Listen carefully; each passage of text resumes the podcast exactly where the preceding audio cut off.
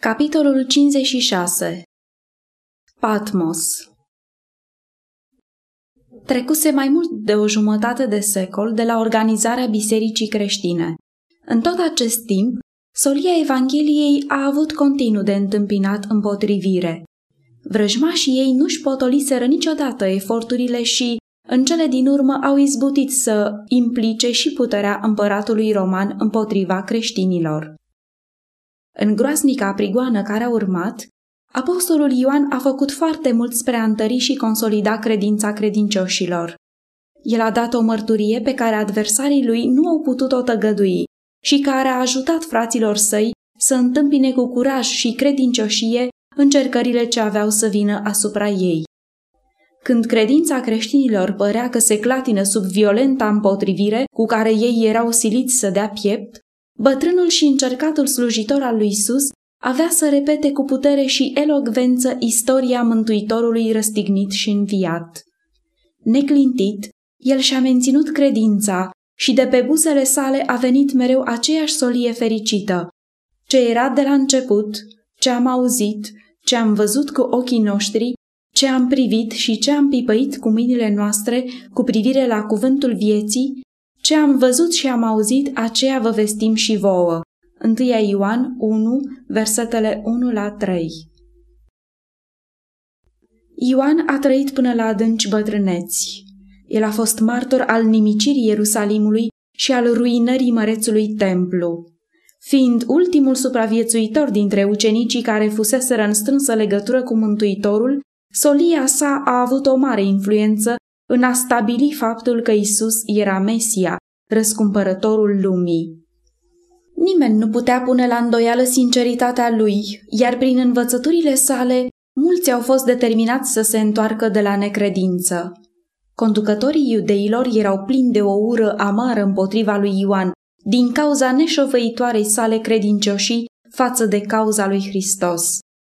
Ei au declarat că strădanile lor împotriva creștinilor nu vor avea niciun rezultat atâta timp cât mărturia lui Ioan mai răsună încă în urechile oamenilor. Pentru ca minunile și învățăturile lui Isus să poată fi uitate, glasul îndrăznețului martor trebuia să fie adus la tăcere. Prin urmare, Ioan a fost somat să se prezinte la Roma spre a fi judecat pentru credința sa.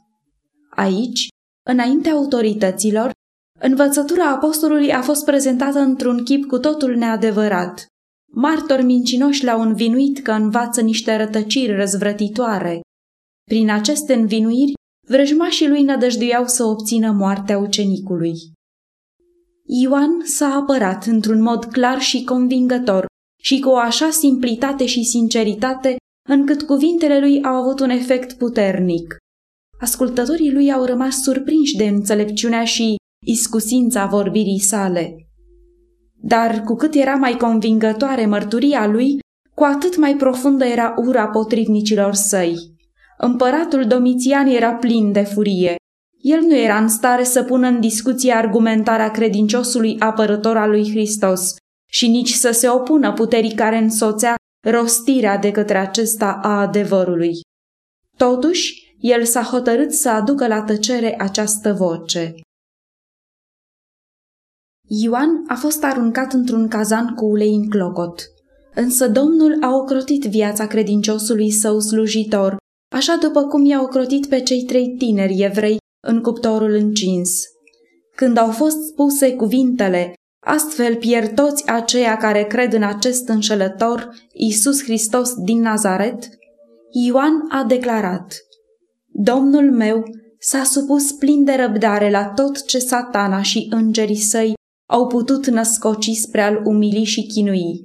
El și-a dat viața pentru salvarea lumii. Mă simt onorat îngăduindu-mi se să sufăr pentru el.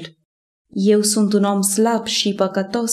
Hristos a fost sfânt, nevinovat, nepătat. El nu a păcătuit și în gura lui nu s-a găsit vicleșug. Aceste cuvinte au avut influența lor și Ioan a fost scos din cazan chiar de aceia care îl aruncaseră în el. Din nou mâna prigoanei s-a lăsat greu asupra apostolului. Printr-un decret al împăratului, Ioan a fost exilat pe insula Patmos, osândit din pricina cuvântului lui Dumnezeu și din pricina mărturiei lui Isus Hristos. Apocalips, capitolul 1, cu versetul 9. De aici, gândeau vrăjmașii lui, influența lui nu avea să mai fie simțită și în cele din urmă el va muri de mâhnire și întristare. Patmos, o insulă stearpă și stâncoasă în Marea Egee, fusese aleasă de cârmuirea romană ca loc pentru exilarea criminalilor. Dar, pentru slujitorul lui Dumnezeu, acest loc trist a devenit poarta cerului. Aici, departe de scenele agitate ale vieții, cum și de lucrarea plină de sârguință a anilor de mai înainte, el a avut părtășia lui Dumnezeu, a lui Hristos și a îngerilor cerului și de la ei a primit îndrumare pentru biserica din toate vremurile viitoare. Evenimentele care urmau să aibă loc în ultimele scene ale istoriei acestui pământ au fost prezentate înaintea lui și aici a așternut pe hârtie viziunile pe care le-a primit de la Dumnezeu. Când glasul lui avea să nu-l mai poată mărturisi pe acela pe care el l-a iubit și l-a slujit, solile date lui pe această coastă stearpă aveau să pornească asemenea unei torțe arzânde, vestind planul cel sigur al Domnului cu privire la fiecare națiune de pe acest pământ. Printre râpele și stâncile de pe Patmos, Ioan a păstrat comuniunea cu făcătorul său. El și-a revăzut viața din trecut și la gândul binecuvântărilor pe care le-a primit, pacea i-a umplut inima. El trăise viața unui creștin și putea spune în credință, noi știm că am trecut din moarte la viață. 1 Ioan 3 cu 14 Nu tot la fel putea spune și împăratul care le exilase. El putea privi înapoi numai la câmpuri de război și măcel, la case pustite, la văduve și orfani plângând, la rodul dorinței sale ambițioase de întâietate. În locuința sa retrasă, Ioan a putut să cerceteze mai îndeaproape decât oricând înainte manifestările puterii divine, așa cum erau redate în Cartea Naturii și pe paginile inspirației. Pentru el era o plăcere să mediteze asupra lucrării creațiunii și să-l adore pe divinul arhitect. În anii dinainte, ochii lui fuseseră desfătați de priveliștea dalurilor acoperite cu păduri, de văi înverzite și câmpii mănoase, și în frumusețea naturii, el a găsit întotdeauna plăcere să vadă înțelepciunea și iscusința Creatorului. Acum era înconjurat de scene care pentru mulți ar fi părut triste și lipsite de interes, dar pentru Ioan era cu totul altfel. Deși tot ce îl înconjura părea a fi pustiu și uscat, cerul albastru care se boltea deasupra lui era tot atât de strălucitor și de frumos ca și cerul de deasupra iubitului său Ierusalim. În stâncile sălbatice și aspre, în slăvile firmamentului, el citea lecții importante. Toate purtau solia puterii și slavei lui Dumnezeu. De jur împrejurul său, apostolul privea mărturia potopului care pustise pământul, din cauză că locuitorii lui cutezaseră să calce legea lui Dumnezeu. Stâncile scoase la suprafață din marele adânc și din pământ, prin furia apelor, i-au adus în mod viu în minte grozăviile înspăimântătoarei revărsări a mâniei lui Dumnezeu. În glas de multe ape, adâncul chemând adâncul, profetul a auzit glasul Creatorului.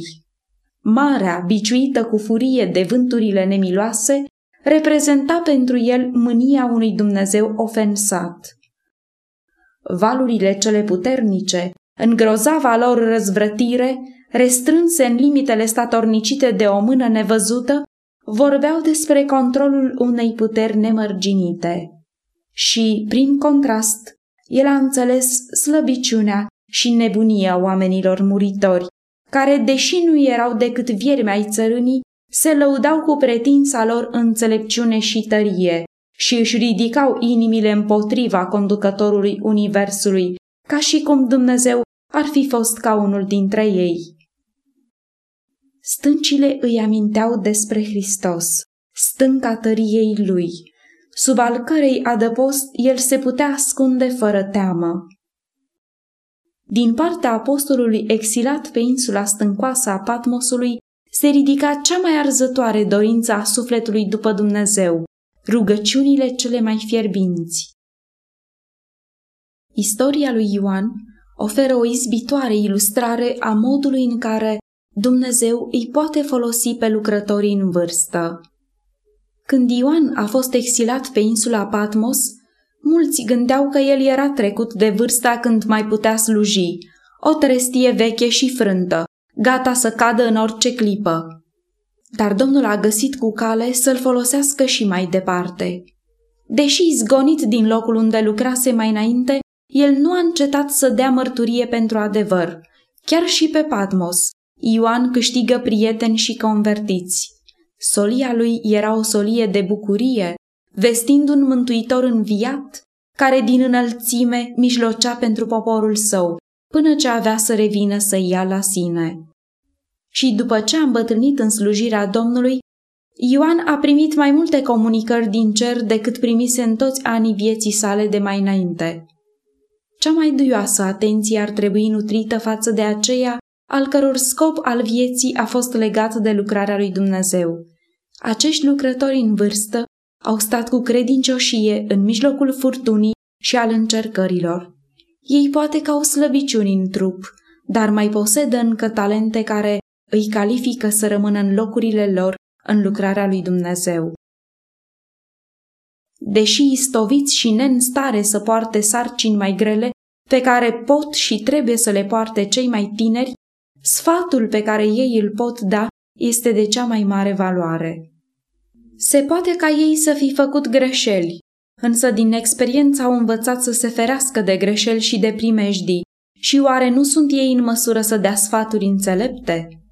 Ei au trecut prin încercări și probe și cu toate că și-au pierdut ceva din vigoarea lor, Domnul nu îi înlătură. El le dă har și o deosebită înțelepciune. Cei care au slujit maestrului lor atunci când lucrarea mergea greu, care au îndurat sărăcia și au rămas credincioși atunci când erau puțini care să stea pentru adevăr, trebuie să fie onorați și respectați. Domnul dorește ca lucrătorii mai tineri să câștige înțelepciune, putere și maturitate prin conlucrarea cu acești bărbați credincioși. Cei mai tineri trebuie să înțeleagă că ei sunt foarte mult favorizați, putând să aibă printre ei asemenea lucrători. În comitetele lor să li se dea un loc de cinste.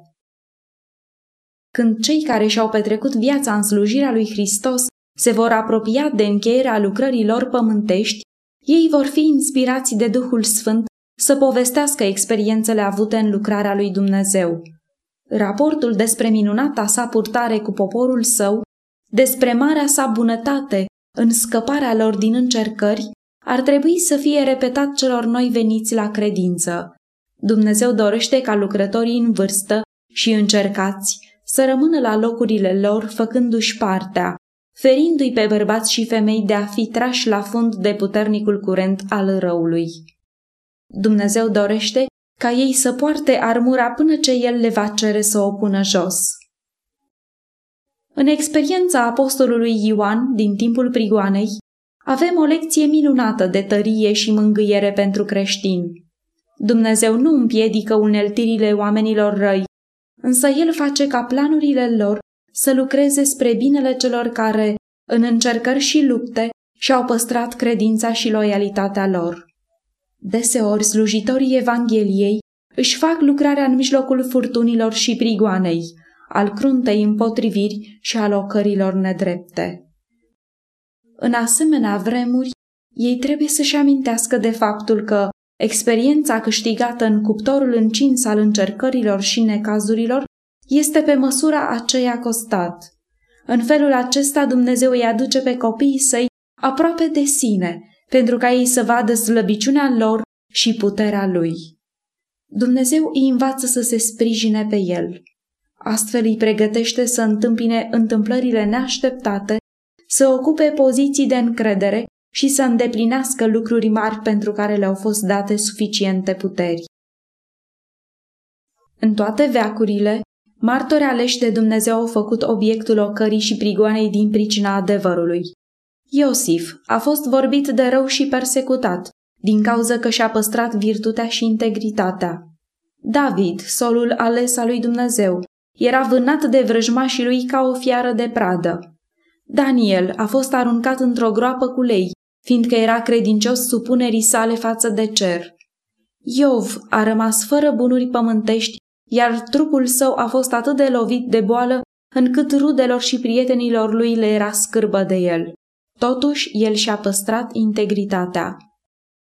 Ieremia nu a putut fi împiedicat să rostească cuvintele pe care Dumnezeu i le-a dat să le spună și mărturia lui a înfuriat atât de tare pe împărat și pe căpetenii, încât el a fost aruncat într-o groapă dezgustătoare. Ștefan a fost împroșcat cu pietre pentru că a predicat pe Hristos și pe el răstignit. Pavel a fost întemnițat, bătut cu nuiele, împroșcat cu pietre și în cele din urmă dat morții pentru că era un sol credincios al lui Dumnezeu pentru neamuri. Și Ioan a fost exilat pe insula Patmos din pricina cuvântului lui Dumnezeu și din pricina mărturiei lui Isus Hristos. Aceste exemple de statornicie omenească dau mărturie despre credincioșia făgăduințelor lui Dumnezeu, despre dăinuitoarea sa prezență și despre harul său susținător. Ele dau mărturie despre puterea credinței de a se împotrivi puterilor lumii.